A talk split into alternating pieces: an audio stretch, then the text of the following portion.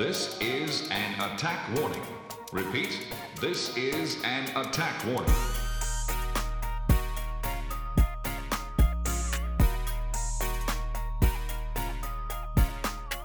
Sign on with the devil.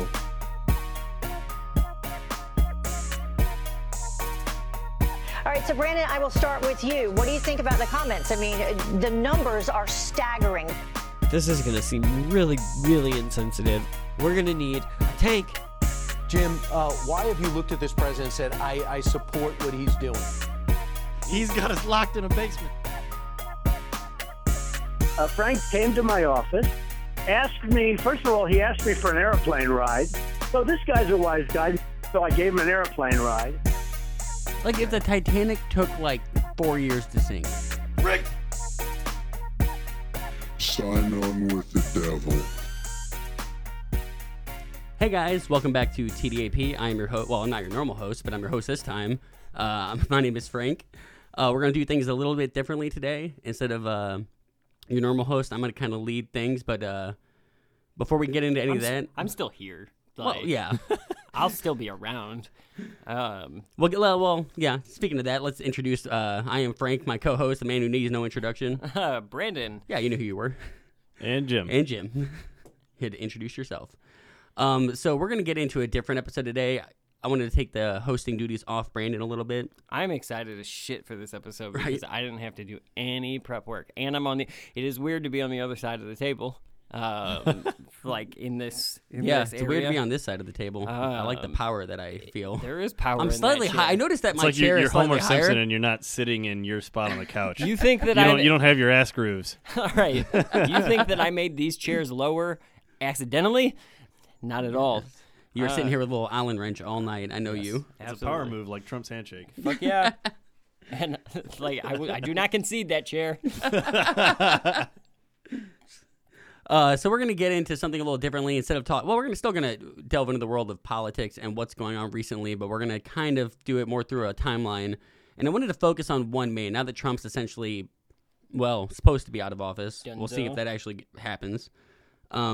I wanted to take a look at someone who played a big role in him getting into the White House. And I think his story is kind of a microcosm of, you can look at him as an example of other people who've worked in the White House, who've had very similar, similar paths, similar careers, like, you know. But before we get into all that and we introduce our subject for today, we got to do, because we always delve into the world of negativity. So give me something positive from this week. Brandon, you want to go first? Yeah, I'll go first. So for me, it is, well, I mean, I could go to, fuck it, I'll just do the easy one here.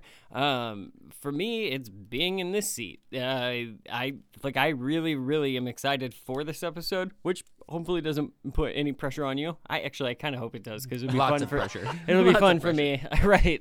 No, I very much have liked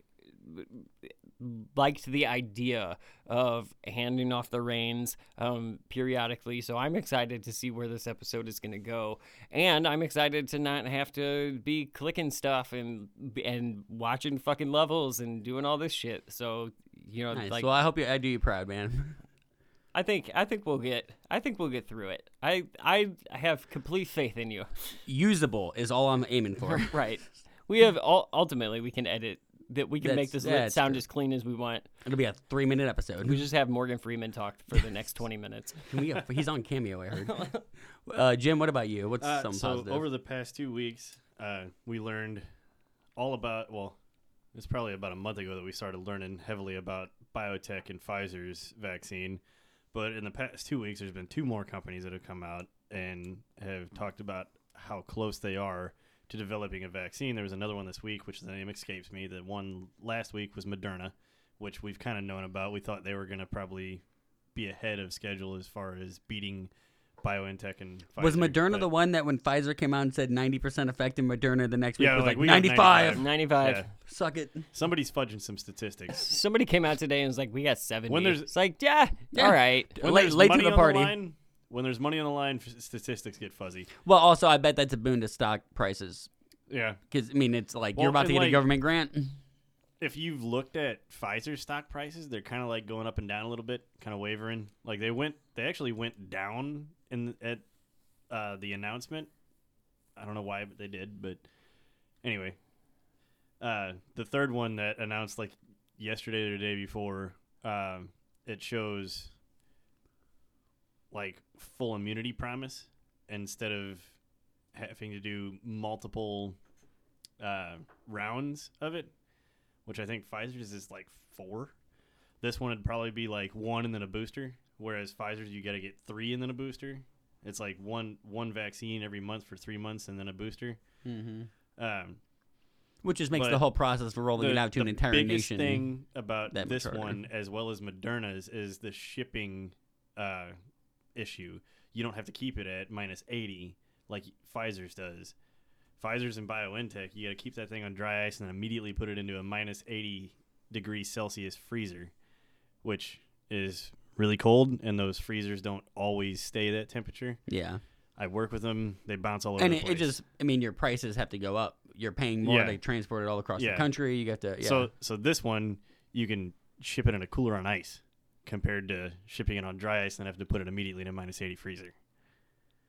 It's good news. So, yeah. Well, it's still, I'm still not fully sold on any of the vaccines. We'll see. We'll see in the next month on... It's better than not having any news. Yeah, exactly. You know? Like we lived with all the way until last month. Right. Yeah. Yeah. Just like Trump told us we would. It's right around the corner, guys. Took 4 years, but we proved he was always right. My positive moment of the week, I don't know if you guys saw, I know hockey's coming back up, which we're probably all excited for. Did you guys see the retro jersey design that the NHL released for the Blues? Oh, yeah. Oh, that looks so fucking good. I like it quite a bit. Go, Jim. Oh, you're going to shit on my... Oh, you're going to shit on my taste. I'm not going to shit on it. It's just... It's too red. What are we saying about red now? Here's the thing, man. Like, I'm a huge fan of the retro 1994 like blue, yellow, red. Love the clown jersey, as we call it in St. Louis. Yeah, a lot of people don't like that jersey. I do. I do too. I don't like the new retro one because this one is too much red. Very red. Well, because it looks like you could swap out our logo for a Blackhawks logo. It looks like a fucking. It looks like a Cardinals. Like well, because they took the colors from the 94 one and just inverted them, right? Yeah, just inverted it. Yeah, like they did for every jersey in the NHL that they picked this. Which for. Like now I will say the Coyotes looks really nice where it's like deep purple and then brown bottom. Like it looks like it originally should have. So the one that they came out with in the 90s for the Coyotes, it was like a purple desert floor and then an orange sky. Mm-hmm. Like. The opposite of what you would see in the desert. Like this one actually looks like it's realistic. Like there's a coyote there and it's an orange desert with a purple night sky. Yeah, I like a lot of the designs. I will say that as far as the Blues design goes, I like it more today than I did when they released it a week and a half ago or whatever. Like it has grown on me a little bit. I don't hate it. I don't like it though. When I first saw it, I hated it. Like when I first saw it, I was like. That's really red. Like most redheads, it takes a while, but it'll grow on you. Give it time. All right, so let's go ahead and get into our episode and introduce our topic. So the person I wanted to talk about today that I think is endemic of like the entire Trump 4 years, or like 6 years really, since the he declared, right? In 15. So 5 years, yeah. I wanted to focus on Stephen Bannon.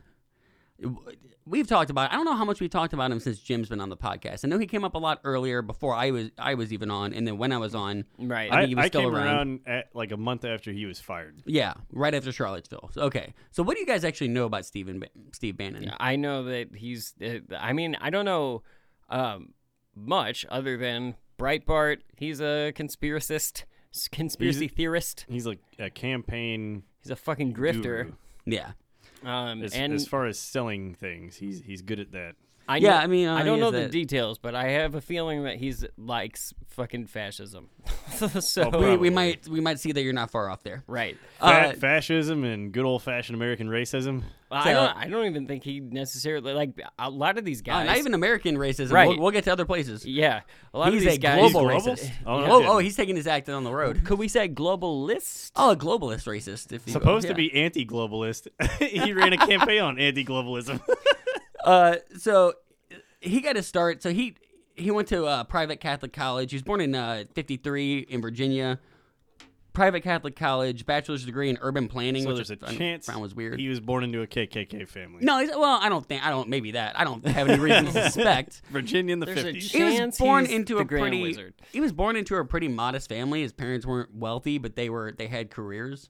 So he got earned a master's degree in national security studies from Georgetown University, and then a master's of business administration from Harvard. So he's legitimately a pretty smart guy. National securities, and then he winds up running campaigns? Yeah, well, he does a lot more than that. He also, so he served 7 years in the Navy, too. And it was actually there where he first started to get political. Because before, do you know what he did in the Navy, just out of curiosity? Yeah, and he actually had one notable thing. He really didn't see any action, but he was, during Jimmy Carter's presidency, so his administration. Vietnam-ish? A little after, like 1980, okay. I think. Yeah, it was in 1980. He was deployed to the Persian Gulf to assist with Operation Eagle Claw, which was Jimmy Carter's attempt at the Iran hostage crisis. Okay. I don't know if you remember this. A bunch of Islamic leftist students stormed the U.S. Embassy in Tehran and took 69 people hostage. They released 17 of them, but kept the remaining 52. And Jimmy Carter's failure to solve it in a timely manner is kind of what cost him the election. His re-election bid, it was one of the major things. At least probably would have helped him get reelected had he been able to pull it off. It's so funny how history repeats itself, because that's arguably what lost Hillary the election, was Benghazi. Yeah. Question. Do QAnon people believe that Reagan held those hostages there, like a lot of liberals that don't like Reagan like to tout? Because there's that conspiracy, right? And we're talking about a conspiracy theorist. It's just interesting to me that, because the right likes Reagan, but there is that in that they got those hostages got released on fucking Inauguration Day. Yeah, I mean there is something to that, and to speak to Jim's thing. I'm not saying that that's what I believe. I'm just saying, does QAnon? Because I'd like to get somebody to speak on that. I mean, hell, they bring fucking JFK and Hugo Chavez into it. Why not? So Bannon was on the ship, the USS Paul F. Foster, which trailed the Nimitz, which and his ship just carried helicopters, which were going to be used. The Nimitz is my favorite ship, primarily because Nimitz is my favorite naval commander of all time. Nice little trivia. He's the reason why. Well, I wouldn't say he's the sole reason, but he was a big chunk of the balls behind the Navy in World War II. Yeah, the Pacific was very successful because a lot of what Nimitz did. So Bannon's ship was carrying the helicopters that were going to be used in the rescue under Carter. But before they even got to where they were going, they were ordered to turn around and sail to Pearl Harbor, where they got the news that the rescue had already failed. This was kind of the moment that Bannon would cite as the moment. Did they even make it to the Indian Ocean? I think Bannon got they got almost all the way there, and then were told go to Pearl Harbor, and they got there and they were told they were probably outside of the Philippines. Yeah, and which it was one of those long way. That's a 3-month sail. It seemed like one of those perfect Bay of Pigs fuck ups. You didn't wait for backup to get there and to everyone get in a place before you. Yeah, for whatever reason. I'm sure there are conspiracy theories that would point that was only about 5 years after the Bay of Pigs, wasn't it? We should ask Bannon. 10. Bay of Pigs was in the 60s, and this is 1980. Yeah, I forget how long it was between JFK and the end of Vietnam. God, it's insane. As Bannon would tell it, the U.S. that failed hostage negotiation would be the thing that set him off on that America's wrong. America's broken, at least. Not wrong, but it's being led by people who don't know how to lead. And he would carry that with him pretty much until this president got elected. He inspires,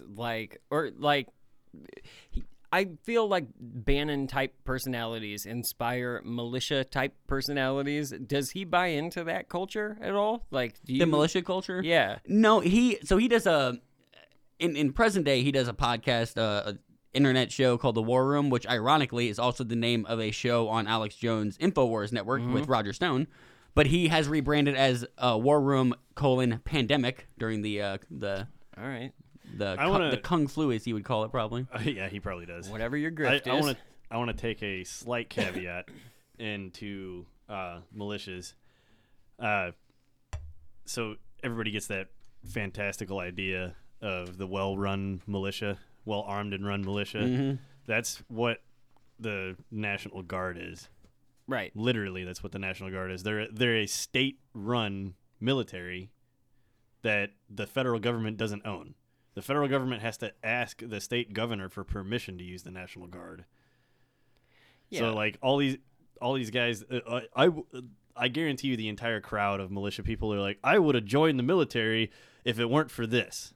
It's just a bunch of people that are full of shit. With excuses, yep. Right.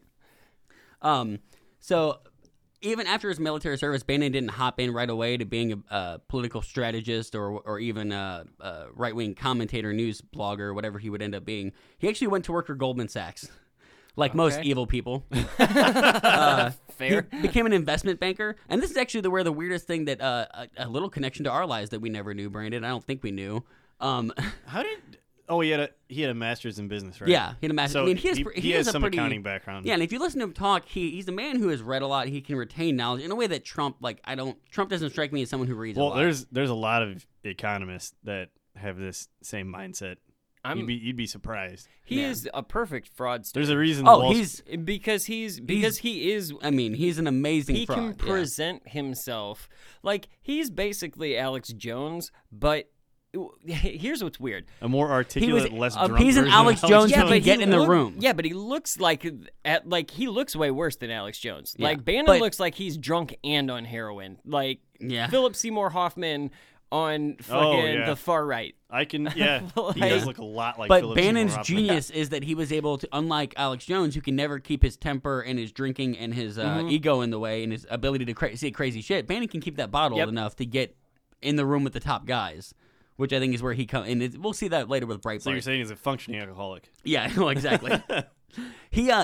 Bannon has produced. They always claim he's a film producer. If you read any bios of him, but I've heard that he's produced. He executive produced 2 movies, and an executive producer is not someone who's on set. There's someone who helps broker a deal behind the scenes. Michael Moore makes better films. He the 2 actual movies he helped make were the Sean Penn directed movie The Indian Runner in 1991. God. And a movie called Titus in 1999, which has Anthony Hopkins. And if you've ever been to Blockbuster back in the day, Titus. It has Anthony Hopkins on the front with Blueface. He looks like a Smurf. It's a Shakespeare play. Yeah, okay. He is very. But the other movies he's known for are have titles. They're all documentaries, and I put that word in heavy air quotes because they have titles like "Still Point in a Turning World," Ronald Reagan and His Ranch. Okay. Or Fire from the Heartland, The Awakening of the Conservative Woman. His most well-known film is a film called The Undefeated about Sarah Palin, which I will note came out in 2011 after she was defeated. Undefeated? Yeah. Very, very defeated. Overly defeated. Now, I will say, I mock him as you're not Isn't really in politics anymore. Defeated. Is looking at Russia from her backyard defeated. Yeah. I will say that as much as we want to mock him for you're not really a filmmaker, he does make money off films, and he makes money off one particular series that is gonna shock us, and this will give you a clue. What? Yes. What did he do for Seinfeld? This is fucking wild. While he was working at Goldman Sachs, he started his own company, I guess right after he left, called Bannon & Company, which was a boutique investment banking company. Name. Why wouldn't it be? He helped Westinghouse Electric sell their shares of Castle Rock Entertainment, who produced Seinfeld. He did this in Seinfeld's 3rd season. They weren't popular yet. So he was offered, you can take a fee or you can take points on this show, on these certain shows. He took the points. And they figured so it's like stock options, basically. Kind of. But I read something where he kind of figured it, him and his partner were look, they're in the 3rd season. If they make 2 more seasons, they get to syndication if they reach 90 or 100 episodes, and that's worth X amount of money. That's worth more than what we get paid in a lump sum. And then what ended up happening was insane. He ended up making 700 times what that would have been. So he's still making money. Still to this day making checks off of it. The most anti-Semitic motherfucker on the planet. Maybe not the most. Okay, maybe not the most. Stephen Miller exists. How much do you think that really just aggravates the piss out of Jerry Seinfeld? I don't know. He's not. Maybe he's anti-PC culture. I can see him being a little bit on Bannon's side. He's also got enough money that he probably doesn't care. But yeah. Yeah. I found that to be the wildest thing, Seinfeld. Though. Yeah. So that is the only one he profits from. Although also, he has, real quick, every comedian's against PC culture. Yeah, that's true. I mean, they're against. There's a few. Restriction there's of free a few speech, that I think is they the make way. Their jokes off of being PC, but the vast majority of comedians hate PC culture. Yeah, And just my 2 cents, like, I don't mind. I think you can say absolutely whatever you want to say. I think what comedy it comes from, you should be punching up. You should never be punching down at someone littler than you. A minority group, someone who is like, right. Like yeah. You don't need to make fun of gay people. If you want to use that word in a constructive way to subvert the joke, like George Carlin was a guy who could use the N-word on stage but get laughs and wasn't seen as racist because of the way he was using it. Right. Maybe today would be different, but like I think there's something to that about comedy always having to be context. Like the little guy against the Goliath. Mm-hmm. Yeah, he wasn't being demeaning. Yeah. I don't know how he got away with it. Me personally. I mean, Robert Downey Jr. didn't even get away with blackface. There is one other movie that has a weird Bannon connection. And I'm going to play another little clip, and I want to see if you guys have any clue what this movie is, because it was a big part of my childhood. Free mahi mahi, free mahi mahi, if you will. Any fucking clue? No. That is Biodome with Pauly Shore. Oh, no shit. I have not seen that in so long, man. So you know that was based on a real thing that happened. We might have been too young to remember the real event that inspired the comedy that has kind of like outlasted, like in cultural memory. When you say Biodome, you think Pauly Shore. I don't know that I've ever seen Biodome. I don't know that you need to see. I'm not entirely surprised, yeah. Mister. I don't watch movies. I don't. I have seen Encino Man. If you would have said Encino Man, I wanted to ask Jim as Brendan Fraser. Yeah. Yeah, and Sean Astin, the guy from The Fat Hobbit. I wanted to ask Jim about this. Do you know anything about the Biosphere 2 project? Mm-mm. Okay, so this is this project. Well, actually, you know what? I have a clip that'll explain it a hell of a lot better than I can. This is Biosphere 2, a supersized 3-acre terrarium. Originally funded by Texas billionaire Edward P. Bass, its 6,600 panes of glass enclose 7.2 million cubic feet of space, including an artificial rainforest, desert, and tiny ocean, in addition to 3,800 species of animals and plants. When it opened in the early 1990s, it was hailed as one of the world's most impressive scientific undertakings. But it quickly became one of the most notorious, too, as the home of the Biospherians, a team of researchers who were sealed inside for years at a time in this supposedly self-sustaining environment and left to fend for themselves. Their mission was to use their world to develop new technologies that might help humans survive on the moon and Mars. They vowed they would grow all the food they needed, recycle their water, air, and waste, and live without supplies from outside. But reports soon surfaced that the Biospherians weren't staying true to their word. Stories that they were actually surviving on pre-packaged food they had hidden inside, secretly replenishing their oxygen from outside, and using CO2 scrubbers to prevent the buildup of dangerous gases.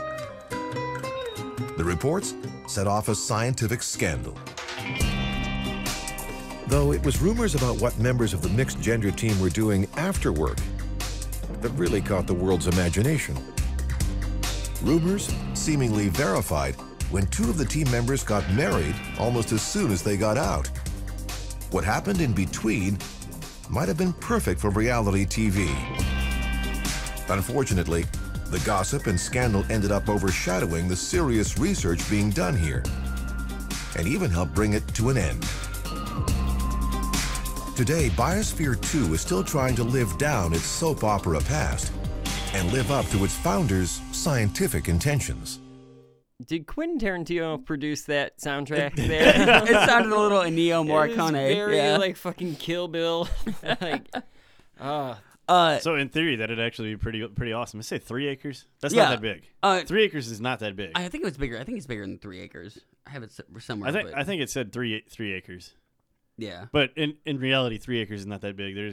You can go to like Wentzville and some of the country communities where they have like 3 acre plots. Yeah, and there's one road that goes through all of it. That's not that big. It takes like 20 minutes to mow it if you have a riding lawnmower. Yeah. So the original Biosphere project was this idea that they were going to completely enclose its own little ecosystem, plants, wildlife, and humans that would have to live and work all within and see. Wildlife on 3 acres. What, squirrels? Well, they had. I mean, like they needed the odd deer. You need bugs though in order to grow food, in order to like migrate the crops. And it was this thing of like, could they do bugs, it? And you would have definitely needed some mature trees. Yeah. In order, and it has to be sealed. The way a terrarium works, like, so I want a terrarium. I've been saying this for years that, like, you can get a little, like, well, not little. It's like a giant mason jar. It's about 1.5 gallon mason jar that you can seal off. Yeah. And you put soil and bugs and plants inside of it, and it creates like its own oxygen through the CO2 cycle that plants take in CO2 and produce oxygen. And it'll just like, it creates its own little atmosphere. Yeah. Kind of neat. But on a 3-acre plot with that much cubic feet, you would need some very mature trees on it. And I'm going to guess they didn't have those. So, they say it was because of the researchers. No, it's because of the guys that put the experiment together. They didn't set them up right. Yeah, and I think they started with the best intentions, right? A Texas billionaire was this idea that, like, if you're going to colonize the moon, we have to be able to grow crops and have a whole ecosystem indoors to sustain people. Could people do that? Could people stay inside for a year and live off the crops they're growing, recycle the air without it getting dangerous? I mean, all that kind of stuff. If I'm set up correctly, I could absolutely do it because I'm a simp. I would gladly sit inside a 3-acre plot of land to do that stuff. Right, but this was 91. That was a little. I mean, that would be hard to pull off today with the amount of technology we have and renewable energy and sources we have and kind of stuff. It was really hard in 1991, and obviously there was reports that they were cheating. They were bringing in stuff. Someone like cut their hand and had to leave. So the project was a complete scandal. That's why there was a comedy based on it, because it was this idea of like, well, what would happen if two stoners got in there, and had to fix it. So of course, when there's so Bannon had a hand in the movie. Well, after there's this like the project goes to shit, they need to like reset in version 2 of the project because they're not going to abandon it. They spent a lot of money building this giant fucking thing out in the desert, so they bring in fucking Steve Bannon to fix it. To try to redo the experiment, but it winds up being a movie. And at this point, I'll just remind you before we play this clip, which is the earliest like news clip I can find of Bannon. There might be more before. I mean, I didn't do that. Right. Knowing the background of that true story totally explains the quirkiness of the movie. Right, and that it was based on like it couldn't have been something that someone just made up. Like, because all I can think of is seeing Pauly Shore in some really tight leopard skin Speedos. I will say, in preparation for this episode, I rewatched more of that movie than I should. And it still holds up. But here is Bannon talking about... Did it ever hold up? Oh, yes. I mean, you recommended me not watch it when we started this bit. You wouldn't like it. I know you. But if you grew up in the 90s, if you watched it before... I did grow up in the 90s. It's like... I watched it in Afghanistan. I was very bored. I had already seen umpteen thousand movies. That's about the time to watch a Pauly Shore movie. Or when you're preparing an episode and you need a break from listening to right-wing fascists. It was my first tour, like 2009-ish. But here is Steve Bannon in one of his earliest appearances in the public eye talking about being put in charge of Biosphere 2. Biosphere 2 was designed as an environmental lab that replicated to the degree one can replicate all the different ecosystems of the Earth, and so it's been referred to in the past as a planet in a bottle. And whereas it's not does not directly replicate Earth, it's the closest thing we've ever come to having all the major biomes, all the ecosystems, plant species, animals, etc., that really try to make an analog for the planet Earth. The first mission was 2 years long, which most people remember as the people came in for 2 years, and it was a survival demonstration. Very successful, very heroic people. The second crew was 6.5 months. Does that sound a lot like Trump? Well, exactly. Hey, it was not a success. Successful. It was in no way a success. It was marred in scandal and controversy from the get-go. The whole time he was talking, I was like, man, he is really, like... He's really good at talking. Like, he is. He's full of shit. He is. Well, really and here's another clip of why he goes on talking about Biosphere 2 and what they hope to accomplish. And he talks about something that maybe 30 years later he wouldn't want to talk about in this way. What a lot of the scientists who are studying global change and studying the effects of greenhouse gases, many of them feel that the Earth's atmosphere in 100 years is what the Biosphere 2's atmosphere is today. We have extraordinarily high CO2, we have very high nitrous oxide, we have high methane, and we have lower oxygen content. And what's that cause, Steve? The power of this place is allowing those scientists who are really involved in study of global change, and which in the outside world of Biosphere 1 really have to work with just computer simulation. This actually allows them to study and monitor the impact of enhanced CO2 and other greenhouse gases on humans, plants, and animals. What a dopey ass. How did this never get pulled? How did this clip never get pulled? It did. I've seen it in doing research. I found it in some, but it's not like... How did that never get pulled during the election in 2016? That would have been... This guy believes in climate change. If you remember, I don't believe Bannon was part... Like, Bannon was part of getting him elected, but yes. He didn't take an official position until after the election. When he started to get... Although there are articles... Everybody knew he was part of it. It's not like George Soros, where they're like, oh, he's part of it, but I can't prove it. No, he was... Yeah. I mean, there was an article... He was on the payroll. There was an article in 2005 from Bloomberg that was titled, "This Man is the Most Dangerous Political Operator in America," and then the subtitle was, "Steve Bannon Runs the New Vast Right-Wing Conspiracy, and He Wants to Take Down Both Hillary Clinton and Jeb Bush," which is a pretty prescient title. That's what ended up happening. Mm-hmm. The picture for that article is hilarious because it's like fat Steve Bannon with his shirt undone, and he has his hand out his pants. Nice. Sitting on a couch. Giuliani'd, huh? Yeah. Oh, it's great.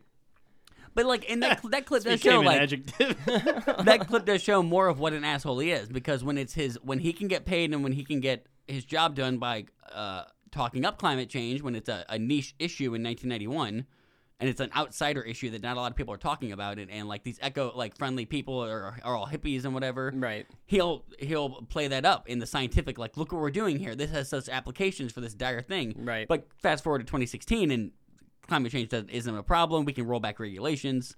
Because now his he's still saying it isn't real. Al Gore's crazy. Yeah, yeah. We have proof. He knows quite well that it's real. He's worked with scientists since 1991. Either that, or he just knows how to talk and say whatever he needs to say. Sell whatever he's selling. There's an episode of Space Force that makes fun of this. Like, when we started listening to the pitch of Biosphere 2, I was like, episode 3 of Space Force. Yeah, they did that. I saw that too. Yeah, and it's because before we leave this topic, I'll just point out that Biosphere 2 is still running. The University of Arizona took it over in 2011, and a lot of good research has actually come from it in 30 years. I would imagine when they how locked in are they? They don't always do that. A lot of times they'll come and go out of the airlock, but they'll let the plants grow, and they'll use it more to monitor. So it's a better terrarium. I mean, yeah, but they use it for a lot because they have so many. They have a desert area. They have a lot of different. Essentially, what happens inside of a terrarium is terraforming. You terraform a landscape into being self-sustaining. I don't know exactly what they're doing there now. I do know that a lot of pretty reputable research has come from there, but they're still trying, because when people say Biosphere 2, what everyone thinks is like the Pauly Shore movie, and the fact that when Bannon was in charge, two crew members sabotaged it. They two former crew members from the first set of people that were there came back and opened the door and fucked with it, essentially. Yeah. Threw off all the levels because they were concerned that he was an investor, that he was a Goldman Sachs investment banker, and that he was. They were afraid of the globalists. They thought he was a fucking globalist. Nice. And there's actually a lawsuit by a disgruntled former employee describing Bannon as a, quote, foul-mouthed, sexist corporate takeover artist. I'll buy it. Yeah. Bannon left after 2 years, so he didn't do much. In the lawsuit, actually, his departure was marked by an abuse of power civil lawsuit that was filed against Space Biosphere Ventures because of him. Bannon seems like the guy at work who gets drunk and slaps asses. Right? To that point, during a 1996 trial, Bannon testified that he called one of the plaintiffs, a woman, a self-centered, deluded young woman, and that a bimbo. He also testified that when the woman submitted a 5-page complaint outlining safety problems at the site, he promised to shove the complaint down her throat. Oh man, small guy. Yeah, and there was a payout of $600,000 that they paid to that woman to settle squash the suit. Only. And he left. Yeah. And then he left. Only. Yeah, he left to do other things and venture around Asia for a while. And then that was one of the things when he came back from Asia after setting up more businesses, he was pissed off at the way that he felt like Bush had handled stuff and Obama was taking the country. And I guess that coupled with his earlier disappointment in Jimmy Carter and fucking Reagan, or not Reagan, I think Bush was the other one. He loves Reagan like they all do. That is what got him into politics. Well, they also like that is kind of at least where we stand with the Bannon type personality. The Bannon, Stephen Miller, Alex Jones, Milo Yiannopoulos, those guys, Richard Spencer, all of those guys who are part of that like right wing grift. The shills that they're in. Was being the conservative who was anti-Bush, right? Because, like, it was the anti-conservative. Oh, we're going to acknowledge our side fucked up. So, and they all called themselves the alt-right, which in reality is the very far right. Yeah. And you can see it's like it reaching back into like the Tea Party, of which they got like. The Tea Party kind of got traction because they were able to get those disaffected. Yeah, the Tea Party was the Republican. Mainstream version. They were like Green Day of the Tea Party got hijacked, right?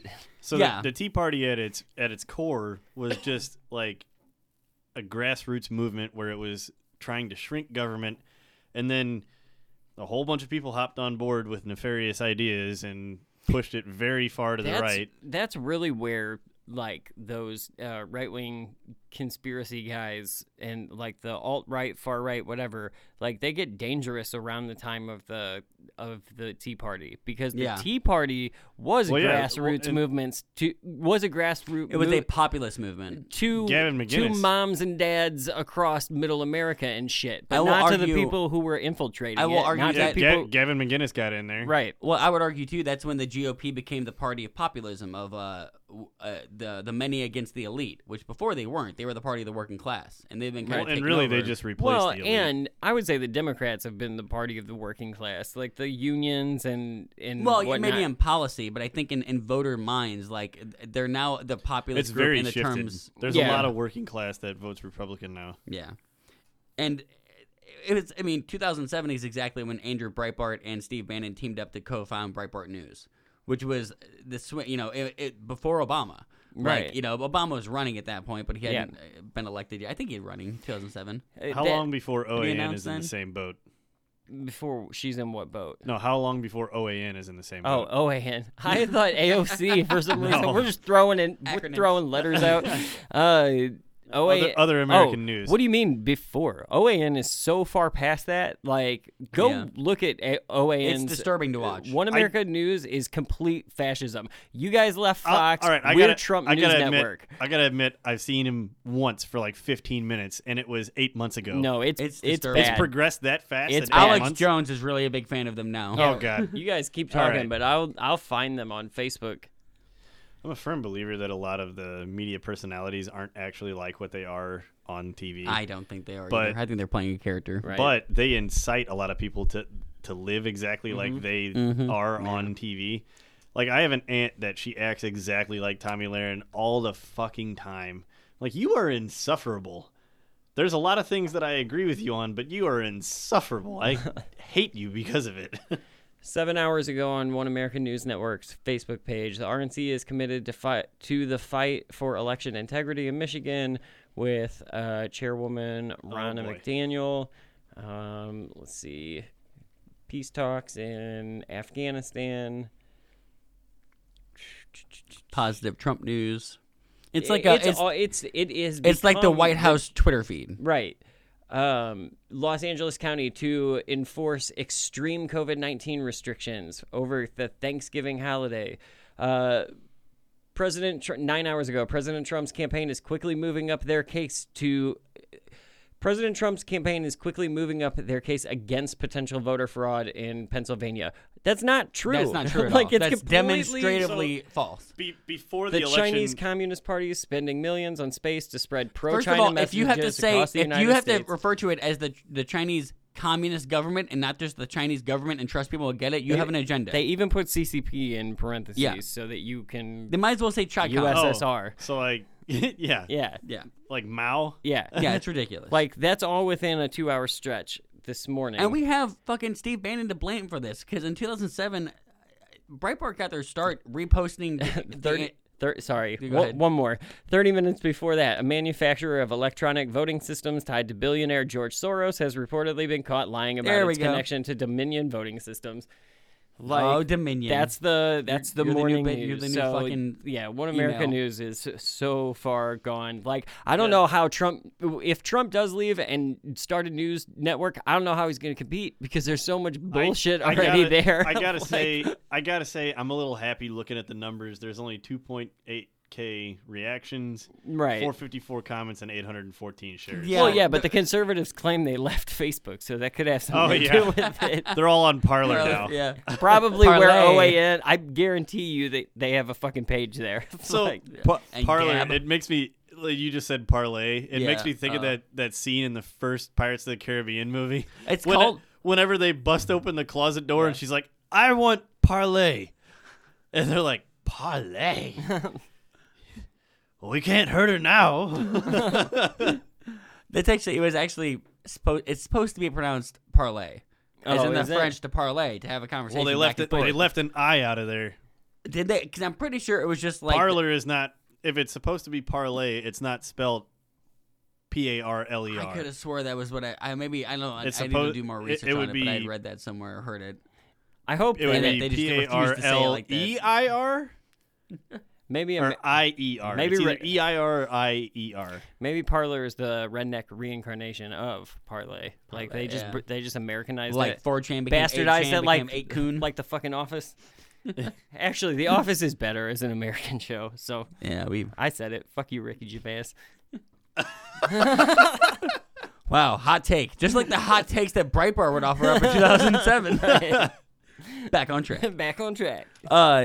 They got their start. Breitbart. I don't know if you guys really swam in those waters back in 2007. I really didn't. No. They reposted the Anthony Weiner sexting scandal. The resignation of Shirley Sherrod. I don't know if you remember that. She was the black lady who gave a speech for the NAACP. Breitbart published a highly edited 2-minute video of a 45-minute speech in which she talked about that when she was helping people get jobs or something, helping poor people, that she didn't help a white person. She would direct them to another white person. But she would go on to use this as an example of why she shouldn't do that. Right. But then she got into a whole lawsuit and settled out of court with them over that. The Acorn, the Project Veritas, James O'Keefe, the Veritas. They were the ones really amplifying that back in the day when even Fox. I don't even know if Fox would touch it back then. They were pre-Drudge Report, right? No, Drudge has been around since the 90s. They were the one that broke. They broke Lewinsky. Yeah, that was their big claim to fame back in the day. They're kind of following in Drudge's footsteps. Andrew Breitbart's like a Drudge wannabe, except did a lot more cocaine and had a heart attack. And so he had a heart attack in 2012. Good old Stevie fucking takes over Breitbart, and under his tutelage, he hires Ben Shapiro and puts him in charge of under him, and they become the self-proclaimed home of the alt-right. They start a lot more populist movement, and especially in Europe, they start covering a lot of European nationalist populist movements. They start flirting with white nationalism a lot more, and that leads him naturally to amplifying Trump in 2015, 3 years later. And probably the reason Trump could even run. When exactly did Shapiro leave Breitbart? He left pretty soon afterwards. He actually had a lot of harsh things to say about Steve Bannon and claimed that Steve Bannon was humping the corpse, in my words, of Breitbart, who he claimed was a great person who had a lot more integrity. He does not like, and but also like he. But in that the was same back sense, when Shapiro was talking bad about Trump, and he didn't do that for long. It's a big black mark on Shapiro's career because he worked for Bannon. Yeah, but he's not he is only more clever now. He is. Shapiro and Bannon... He's still a shill. Shapiro and Bannon are cut from the same tree as far... Shapiro is still a shill because he works for the Daily Mail. Yeah. He's also... When you actually listen to any of his speeches prior to him ever working with Breitbart or the Daily Mail, he actually had his own ideas and whatnot. He was really just an economist, right? He was a right-wing economist. That's all he was. And then he got on with... these shows, he got paid an exorbitant amount of money, and he sold out. Shapiro, to me, is the less offensive Milo Yiannopoulos. He has all of the same... But he's not gay, though. No, he's not. But like but as far as his presentation, his worldview, and what he's pitching, like he has the same belief system as Milo Yiannopoulos. He's just not gross and offensive about it. He doesn't like get in your face and be like, he doesn't have to say the F word or say. That's like, definitely the way he is on his show. He's also a little bit of like when he goes anywhere else. He doesn't act like that. Is this where you queue up a WAP? No. I'm not saying that he's... Yeah, we'll have to cover Shapiro in one episode. Good. Yeah. I don't think he's as bad as Bannon. He's definitely worth a whole other conversation. I think Bannon is a lot worse. But I don't like him particularly. But with 88 days to go until the election, Bannon was appointed Trump's chief of staff. So it was right before the... I mean, literally like a little over 2 months. Right. And when Trump took over office, he was made Trump's chief strategist, and kind of put in charge of him, and Stephen Miller were overseeing a lot of the, they were writing a lot of the speeches, overseeing a lot of the policy design. Yeah. And he was riding pretty high. In February 2017, he was even on the cover of Time, which labeled him the great manipulator. I don't know if you remember that cover of him looking like the thinker. I love that, Republicans, Trump supporters were like, why do you think he's racist? Hello. But his friends are fucking Steve Bannon, Steve Miller, and Jeff Sessions. Yeah. Come on. But I'm pretty sure he smokes cigars and drops the N-bomb with him all the time. Yeah. Bannon's riding high and being on the cover of Time wouldn't last long because he was fired shortly after that. And I think we've covered a lot of that, but let's give ourselves a little refresher. If you don't know Steve Bannon by his politics, you may well know him for the way he was portrayed on Saturday Night Live. That's him, the Grim Reaper. Hello, Donald. I have arrived.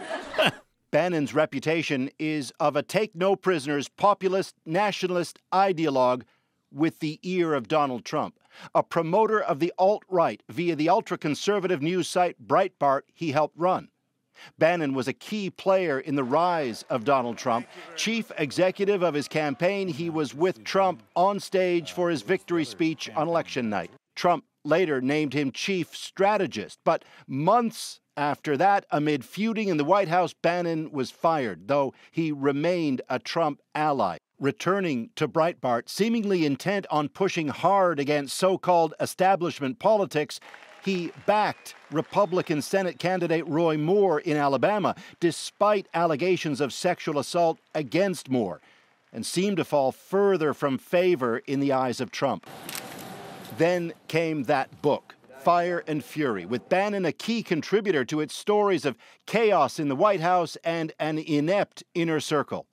He called Trump's daughter Ivanka dumb as a brick, slamming as treasonous Donald Trump Jr. for a mid-campaign meeting at Trump Tower with a Russian lawyer. Remember those days? Bannon later said his comments were misinterpreted, but Trump was furious and said Bannon had lost his mind. That's why Sloppy Steve is now looking for a job. Sloppy Trump Steve. Backers chose sides. Man. Billionaire conservative Rebecca Mercer, a longtime friend of Bannon and investor at Breitbart, pulled her support for him.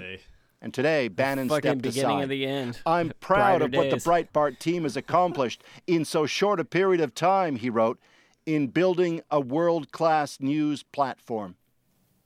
So there you go. He was actually fired for the White House and then went back to Breitbart. And shortly after that, because of the book coming out and everything, because he wasn't fired for Fire and Fury. He was fired because of the Unite the Right rally. He was let go about less than a week after that. And there's a lot of speculation that the whole... both sides to blame line of defense was Bannon's. It could have. I've seen people say it was Steve Miller's too, but it seems like with Bannon's exiting, it seemed like he might have been the one pushing for that, like blame both sides. He said there's a lot of good people on both sides. That might have been his exact line. It sounds like something he would say. Here's the thing. Say whatever you want about how shitty that was for him, but it accomplished what he wanted to do because that was the first time there was a little bit of rumbling at. I feel like Antifa exists because of people like Steve Bannon and Steve Miller. They fucking spoke that shit into existence. Trolls. Yeah. Yeah, because they provoked it, and then people started being like, well, what is fascism? Yeah. What is anti-fascism? 100%. Well, I'm not a fucking fascist, so I guess that would mean So I don't know. Yeah, what's old sloppy Steve to do once you're fired from the White House and Breitbart? You know, I mean, you go back to fucking making documentaries about Sarah Palin? Hell no. Right. You go to Europe, right, and you start a movement there. Right-wing populists are on the rise across Europe. Their parties are gaining ground in Germany, Hungary, Sweden, Italy, and France. Vive la France! And with European parliamentary elections approaching, they're being offered help from a wealthy American. Your children are going to be poor and your grandchildren are going to be paupers. He's the ex-Goldman Sachs banker who helped elect Donald Trump. Everything from here on in is going to be hard and nasty and ugly. He's been exiled from the White House and ousted from his far-right website, Breitbart. Now Steve Bannon's running a campaign machine to boost Europe's far right. He's calling it the movement. Bannon's project was hatched in this London hotel in July when he convened a meeting with figures from across the far right. In a basement bar? Yeah, good busy though. 2 days later, he told me his plan. The beating heart of the globalist project is in Brussels. If I drive the stake through the vampire, the whole thing will start to dissipate. We'll call it the movement or the cause or something like that. These guys just fantasize everything. Like that whole alt-right thing is just a fucking fantasy. Yeah. Like, all of it. QAnon, Bannon, Jones, like, ugh. Well, how scary is it that they almost succeeded? Well, they are succeeding. Like, they are fucking tearing shit apart with that. Yeah, I mean, so Bannon haven't hit their end game. That's the reason that I said they haven't succeeded. Yeah, right. Despite getting fired, Bannon had kind of fucking... Their end game is revelation. Like... We all die. But Bannon had kind of, like... I guess he'd accomplished his goal if you started in 2007 and you get Trump elected. I mean, despite the fact that he got fired from both Breitbart and the White House, he spoke a little bit ill of Trump, but he was very quickly back on the Trump train. Right. And went off to Europe to kind of lick his wounds and try to start populist movements there and nationalist movements all over fucking Europe. You say lick his wounds. Would you say suck his own cock? I might if I was the mooch, yeah. So he... He tried to establish a lot of goddamn movements in a variety of countries. He tried to, from France, Italy, fucking Britain, Germany, Austria, Denmark, Spain, all over the place. He was putting money and appearances in and organizing rallies. And this is like 2017, 2018? 2018, yeah, through that whole era. Of just that trying whole to era. There was like yesterday. And like, the thing was, he was pitching, feels like a lifetime ago. He was pitching the exact same idea wherever he went, which is that what we heard in that clip, which was you're going to be poor and your children are going to be even poorer. You know, they're going to be slaves. The same thing that was said here in 2016. It is that populist thing of like the little guy against the big guy, but no matter where you go, he's pitching it about us against the elites. No matter if you're in Italy or Belgium or wherever the fuck. Yeah, and they're not overthrowing the elites. And the other major thing. Them. That I would say... That's what Bannon's trying to do. And the other thing he's doing is, like, besides just, like, you should be against the globalists, and they're in Brussels or wherever the fuck he thinks they are, but he also is very anti-immigration. Part of this seems to me, at least, in listening to a lot of the speeches, to be like, he goes to a lot of places and be like, hey, you should just stay in your country and not let in other people who are different. And then if everyone does that, we'll all be better. And he's feeding off of the Europeans in that era because there was a lot of Muslim immigrants from all over the Middle East because it's in turmoil. Well, and Trump was talking about it nonstop too. Like, and there was a rise of terrorist attacks in Europe primarily because they couldn't get here. Yeah. So for various reasons, they attacked all over Europe. And that all those movements arose because of that, and they used the racism against people of Islam. It does seem like people like Bannon, because like I keep saying Alex Jones, but I mean that in like the way that they like Alex Jones is similar to Bannon in the way they profit off of it, the way that they present themselves. No, I think the way that they profit off of it is very different because, or I think, and that they both profit off it. I guess they're on a different. Manafort and Bannon have connections, like can walk into rooms with leaders and shit. And it does seem interesting that like he goes around the world basically saying Be pissed off at your government. That creates chaos. That allows guys like Bannon to fucking launder money and like rig shit and go unchecked because they're bouncing around and all of these fucking governments are in. You talking about launder money there? You wanna get back to that? Do you remember a little thing called We Build the Wall? A little fundraiser that happened? Yeah. Well, Steve Bannon, you might not be surprised, joined onto that early. He was one of the people that, I don't know if he helped set it up. I think he got involved a little later and was amplified it. How much taxpayer money has he stolen? Well, we're about to find out. Well, we're going to find out why he joined We Build the Wall. This is the reason why there's only like 4 miles of wall. Yeah. Well, he'll tell you why it's important that we build the wall here. Steve, we are so honored to have you with us and part of this effort. What made you join this effort, and what does the border wall mean to you? Well, look, we've been arguing about this for, 30 years? Hang on. 30 years ago, you were arguing about climate change and Biosphere 2. Don't fucking lie to me. I got the clips. Yeah. Also, who is the interviewer here? Because she's the one who she works for We Build the Wall. Okay. I was going to say, because she's honored, and I'm like, this is Steve Bannon, though. She's throwing him a softball. You know who he is, right? There's a lot of reverence for the man that co-created Breitbart and fucking produced Undefeated. All right, it was a central part of the Tea Party movement. It's one of the big reasons we had that huge victory in 2010. You know, we were able to shut down DACA in 2013.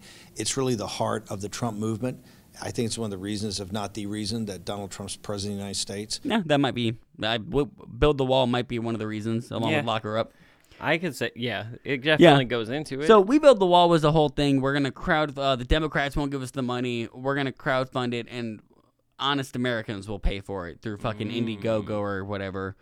And Bannon got involved with this guy named Brian Kolfage and a couple other people. But Brian Kolfage was a triple amputee. He had lost both legs and one part of his arm in Iraq, I believe, or Afghanistan. I don't remember exactly where. Okay. But he was a war veteran, and they were both, and he was one of the main the spokesman for it, and he would come on The War Room with Bannon a lot, and they would pitch this idea of and they kept pitching it as all the money, we don't pay anybody, Brian is not getting a spokesman fee, we're all doing it, all the money is going to go to building that damn wall that we need that is going to keep us so safe. But that didn't last very long. It didn't mean that anybody who believed that is probably pretty deluded. And luckily, there are people who are keeping an eye on that thing, and it wasn't long before there were some arrests. This morning, Steve Bannon, once a top aide to President Trump, is out on $5 million bail after being indicted on federal fraud charges. This entire fiasco is prosecutors say the 66-year-old, along with 3 others, raised more than $25 million in a crowdfunding campaign they said would go entirely to build sections of the southern border wall. It's all to support President Trump and what President Trump's trying to do to get a physical barrier on the southern border. Bannon is accused of taking nearly $1 million of that campaign to fund his own lavish lifestyle. He was arrested off the coast of Connecticut aboard a 150-foot yacht he does not own, where he was drinking coffee and reading a book. Also charged, Brian Kolfage, a 38-year-old Air Force veteran and triple amputee from Florida. Kolfage is accused of taking more than $350,000 in donations, spending it on home renovations, boat payments, even cosmetic surgery. Bannon was a former chief strategist at the White House and one of the architects of President Trump's 2016 campaign. Well, I feel very badly. I haven't been dealing with him for a long period of time. I know nothing about the project other than when I read about it, I didn't like it. But longtime ally Chris Kobach told the New York Times in an interview last year, the president said, "The project has my blessing, and you can tell the media that." Fucking stupid. I can't wait until this is hardly their relationship drives me crazy. Do they like each other or not? I guess it's opportunism. It is opportunism. 100%. They like each other when it's beneficial. They're rat-fucking each other. It's the same thing as his relationship with Epstein. As soon as Epstein probably got his children caught, he was like, "Oh, he's a terrible guy." Yeah, I don't know him. Yeah, it's which is wild, man. Yeah. What's even wilder is that if you were watching The War Room before they even got arrested, but while they were still while Brian and Stevie Boy, Sloppy Steve, were still pimping We Build the Wall, the crowdfunding, you might have caught this little moment. Welcome back. This is Stephen K. Bannon. We're off the coast of Saint-Tropez in southern France in the Mediterranean. We're on the $1 million yacht of Brian Kolfage. And Brian Kolfage, he took all that money from Build the Wall. No, we're actually in Sunland Park, New Mexico. That was a joke he made while they were actually stealing millions of dollars. Jesus Christ, man. He joked about that. That's what. And what's sad is that he's gonna get away with it. Like, of course he is. And there's a shit ton of people that will stupidly defend that he, for some reason, didn't fucking do it. The trial is upcoming. Like, we're gonna keep an eye on it. The trial is set for May 24th of 21. And he stole $1 million. Brian Kolfage stole 300 something. I think that's the weirdest thing about people who have, like, because Bannon obviously has a relationship with Trump. And I think, like, one of the weirdest things about Trump, because of his supporters and their passion, is that people like Bannon and Flynn and all these guys that, like, nobody should really like. Like, we don't like Bernie Madoff. Nobody who says Madoff's name fucking likes him at all on any side of the political thing. Yeah. But because Michael Cohen was involved with Trump, like, sometimes you hate him, sometimes you like him. Comey's the same thing. Bannon's one of these guys that's going to get a pass from 70 million people because they're just like, well, they were going after all of his buddies. Right. They were all bad guys. Or they like what he was trying to do in Europe, which, by the way, I don't know if I ever closed on this. His whole, like, Bannon's whole trip to Europe and he's trying to start the movement everywhere, the cause, whatever the fuck he wants to call it. It's kind of a mixed bag. Like, in 2019... This guy sounds like he's playing D&D with... I mean, actual human lives. He's playing fucking Risk, is what he's doing. Like France and Italy and Britain, the populist movements that he kind of helped foster did pretty well, but they didn't do well in Germany and Austria and Denmark or Spain. And even in places like France, Marie Le Pen, like, distanced themselves and said, like, yeah, Bannon didn't have shit to do with us. Like, he's not embraced. And that's the thing about... nationalist, like, from America, being a nationalist and then trying to start nationalist movements in other countries. Like, well, a nationalist movement in France is kind of counterintuitive to a national. Only one nation can come out on top. I feel like Bannon's probably not even the guy. Like, I bet you Bannon is just he's trying to take Europe back to the 1950s. I bet you Bannon's just like a guy with a coke problem that met Vladimir Putin and he's like, hey, I can run this guy around the world and give him some fucking dope. Like, that's the type of guy that Bannon strikes me as. Like, allegedly. Well, I will tell you what kind of guy Bannon is now. What he's doing now is he's sitting in the War Room, /pandemic, and he's saying stuff like this that's getting him kicked off of Twitter. And that's the second term. Second term kicks off with firing Ray, firing Fauci. Now, I actually want to go a step farther, but I realize the president is a kind-hearted man and a good man. Hang on, I'm going to pause it right there so we can get some comments out. Yeah, well... kind-hearted man, a good man. I mean... You know, it's been stated. I almost let these things slide at this point because like civil war is the next comment. Of all the lies you can tell. No kind-hearted man tweets 5 times a day with his caps lock on. Right? Yeah, no shit. I'd actually like to go back to the old times of Tudor England. I'd put the heads on pikes, right? I'd put them at the 2 corners of the White House as a warning. Reasonable. To federal bureaucrats. Good-hearted man. Either get heads with the pikes. Program. Sounds. Or you're gone. Time to stop playing games. Blow it all out. He's talking Rick about Grinnell Fauci today, yeah, as the interim Fauci. Head of the FBI. That'll light him up, right? You know what, Steve? Just yesterday, there was the anniversary of the hanging of 2 Tories in Philadelphia. These were Quaker businessmen who had cohabitated, if you will, with the British while they were occupying Philadelphia. These people were hung. Let's commemorate it, Steve. This is what we used to do to traitors. That's how you won the revolution. Nobody wants to talk about it. Revolution wasn't some sort of garden party. He's referring was not as a civil war. To Fauci as a traitor. It was a civil war. Yeah. Mm-hmm. These people are and saying that this nuts. Is a civil war we're in. Trump, and he's specifically talking about against Trump, what? Face masks? About them wanting Trump to about Trump losing. They can't stand the fact that their demigod lost, and it has to be civil war against PPE.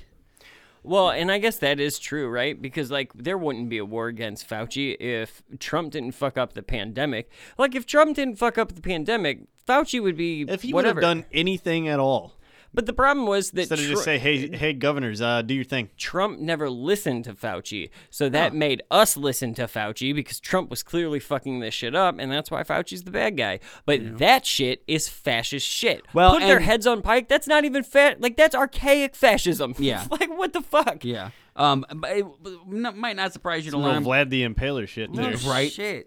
It might not surprise you to learn that by the end of the day, Facebook and Twitter had deleted that video. They weren't going to allow someone to call for someone's head on a pike, especially someone who worked in the White House. On the corner of the White House. And knows the president, like, who has that much reach. They're not going to allow that. MailChimp also disbanded Bannon's email newsletter. Twitter permanently banned his account. He is kicked off Twitter. Interestingly, Facebook did not. Mark Zuckerberg said, and I'll quote, "We have specific rules around how many times you need to violate certain policies before we will deactivate your account completely." You want to know some things that I do, know, I know you about have the some inside things to say about this? Yeah, I do, because I get fucking banned from Facebook. Brandon's been to the Facebook gulag. I'm in the gulag right now again for 7 days. Did you threaten to put someone's head on the mic? What'd you say now? It doesn't matter what I said. The point is... It sounds like it matters a lot what you say. No. The point is, like, dude, you get kicked off for fucking... Here's my problem with Facebook, and here's why shortly I will be deactivating my personal account. Stallenberg, a.k.a. Zuckerberg. Yeah, pretty much. Like, I feel like... Okay, so I told you several episodes ago that, like, and you guys know, I was into the whole, like, QAnon thing. Not into the QAnon thing, but, like, watching it and, like, I was infiltrating. Yeah, I was on all those pages. I reported a shit ton of that stuff and a shit ton of the, like, Save the Children, all of that stuff. When it became, like, oh, Save the Children, Dr. Fauci, masks are bad. Like, clearly this is not about trafficking. What was it a couple weeks ago? I don't know. Stop the Steal is going on now. Yeah. It was something very, like, you said it sarcastically, and Facebook was like, nope.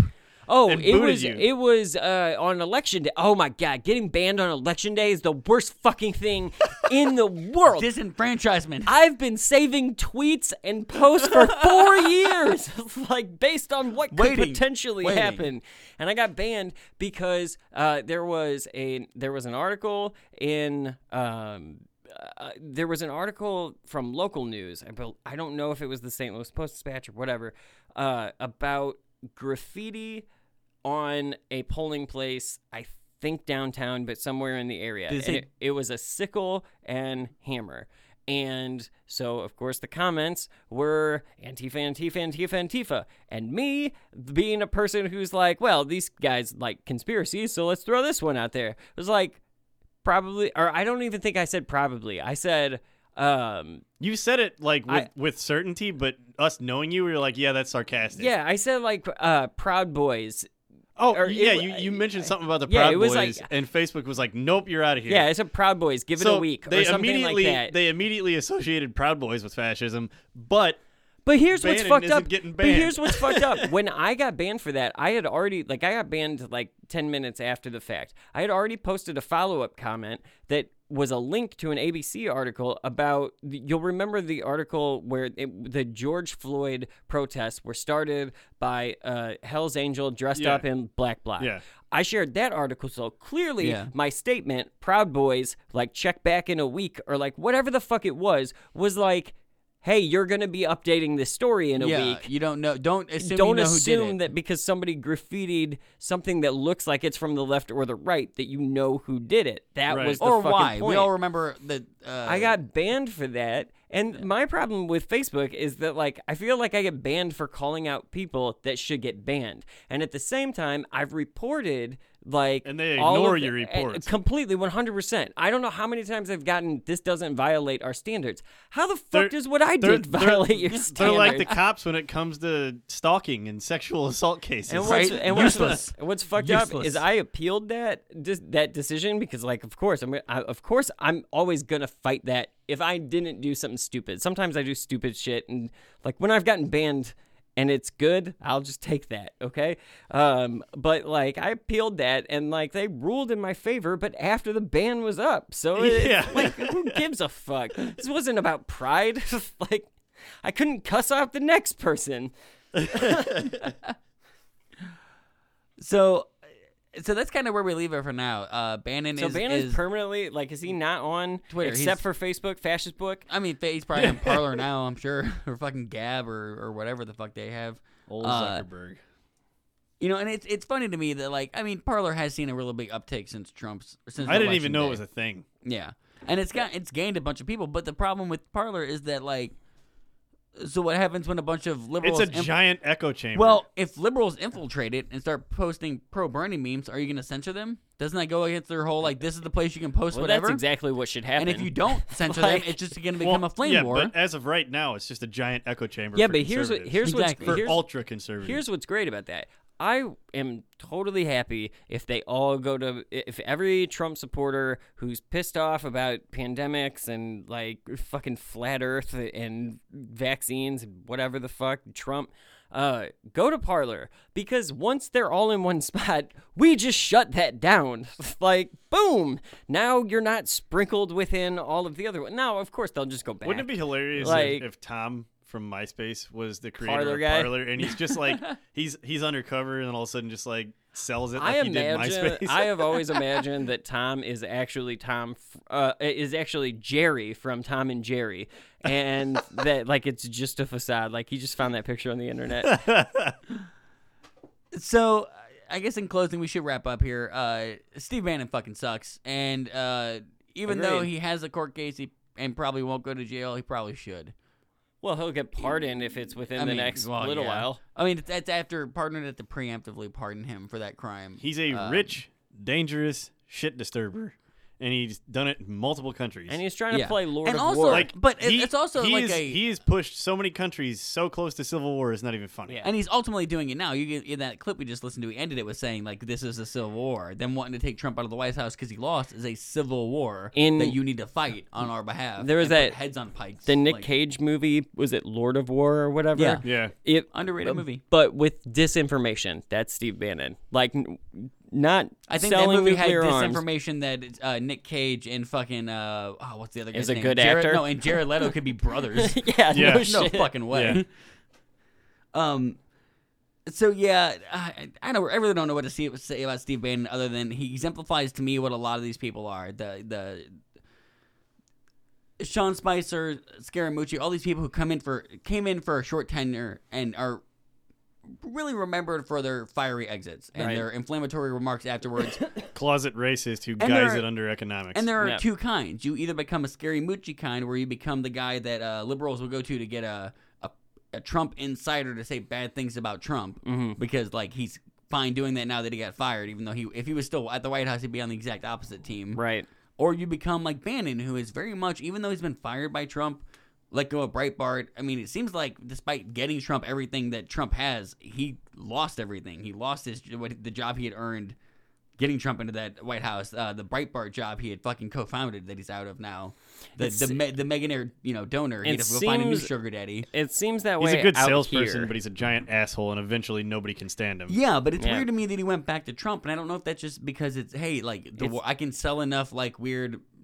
Well, it's probably he made a bunch of money off of him, and so why not go back there? He's still making money off the war room. He needs money, so he has to go back to the honey hole. It's a safe play, too, because somebody like that stays close to somebody like Trump, because Trump is perpetually a victim, Bannon is perpetually a victim, and they can grift each other. And I guarantee you that that's what Bannon is doing. The reason that Bannon was in the administration for a short period of time in the first place isn't because there weren't people like fucking Reince Priebus available. Like, those guys existed in the GOP before this era of the GOP. The reason Steve Bannon was there is because he sold some shit to Donald Trump, who is not a smart fucking person. What he sold them was, I know what you can say to get crowds worked out. Right? Like, he wasn't wrong. No, wasn't wrong. If you incite people, you can fucking make people. He's a shining example of everything I think that is wrong with America. Yeah. Of like, you should have been arrested, or you should have failed, or karma should have gotten you a million times by now, and instead capitalism got you. You have a billionaire benefactor who you're living off of his yacht when you're arrested and can put up your $5 million in bail. Yep. For stealing $1 million from fucking hardworking Americans who just want a wall because they got suckered in by the propaganda you sold them. Yep. It's wild, and I will watch that court case carefully, but I don't expect to see. He's a greaseball, man. It's nice to be bougie. Absolute greaseball. But if he was black and got caught with a pound of weed, he'd be in jail right now. He's like trailer trash bougie. Like he's just like he's a piece of shit, but like he's connected. I've only seen a handful of Trailer Park Boy episodes, but he's the dude that always has the cocktail. Oh, Julian. Yeah. So we're gonna. That about does it for Steve Bannon now. I'm sure we'll check in on him and he'll pop up in the news being a shithead soon. Mm-hmm. You can follow us and on Twitter and Facebook at TDAP Dark and like, subscribe, share, yeah, all that good stuff. And we will leave you with I love getting to do this. I know, your right? Alternative fact of the week. But I wanted to ask you if you wanted to be profiled. I don't want to be profiled. Well, just I'm what not you're Steve trying Bannon. To do. What you're trying to do. I'm not Steve Bannon. No. I'm not trying to suck my own.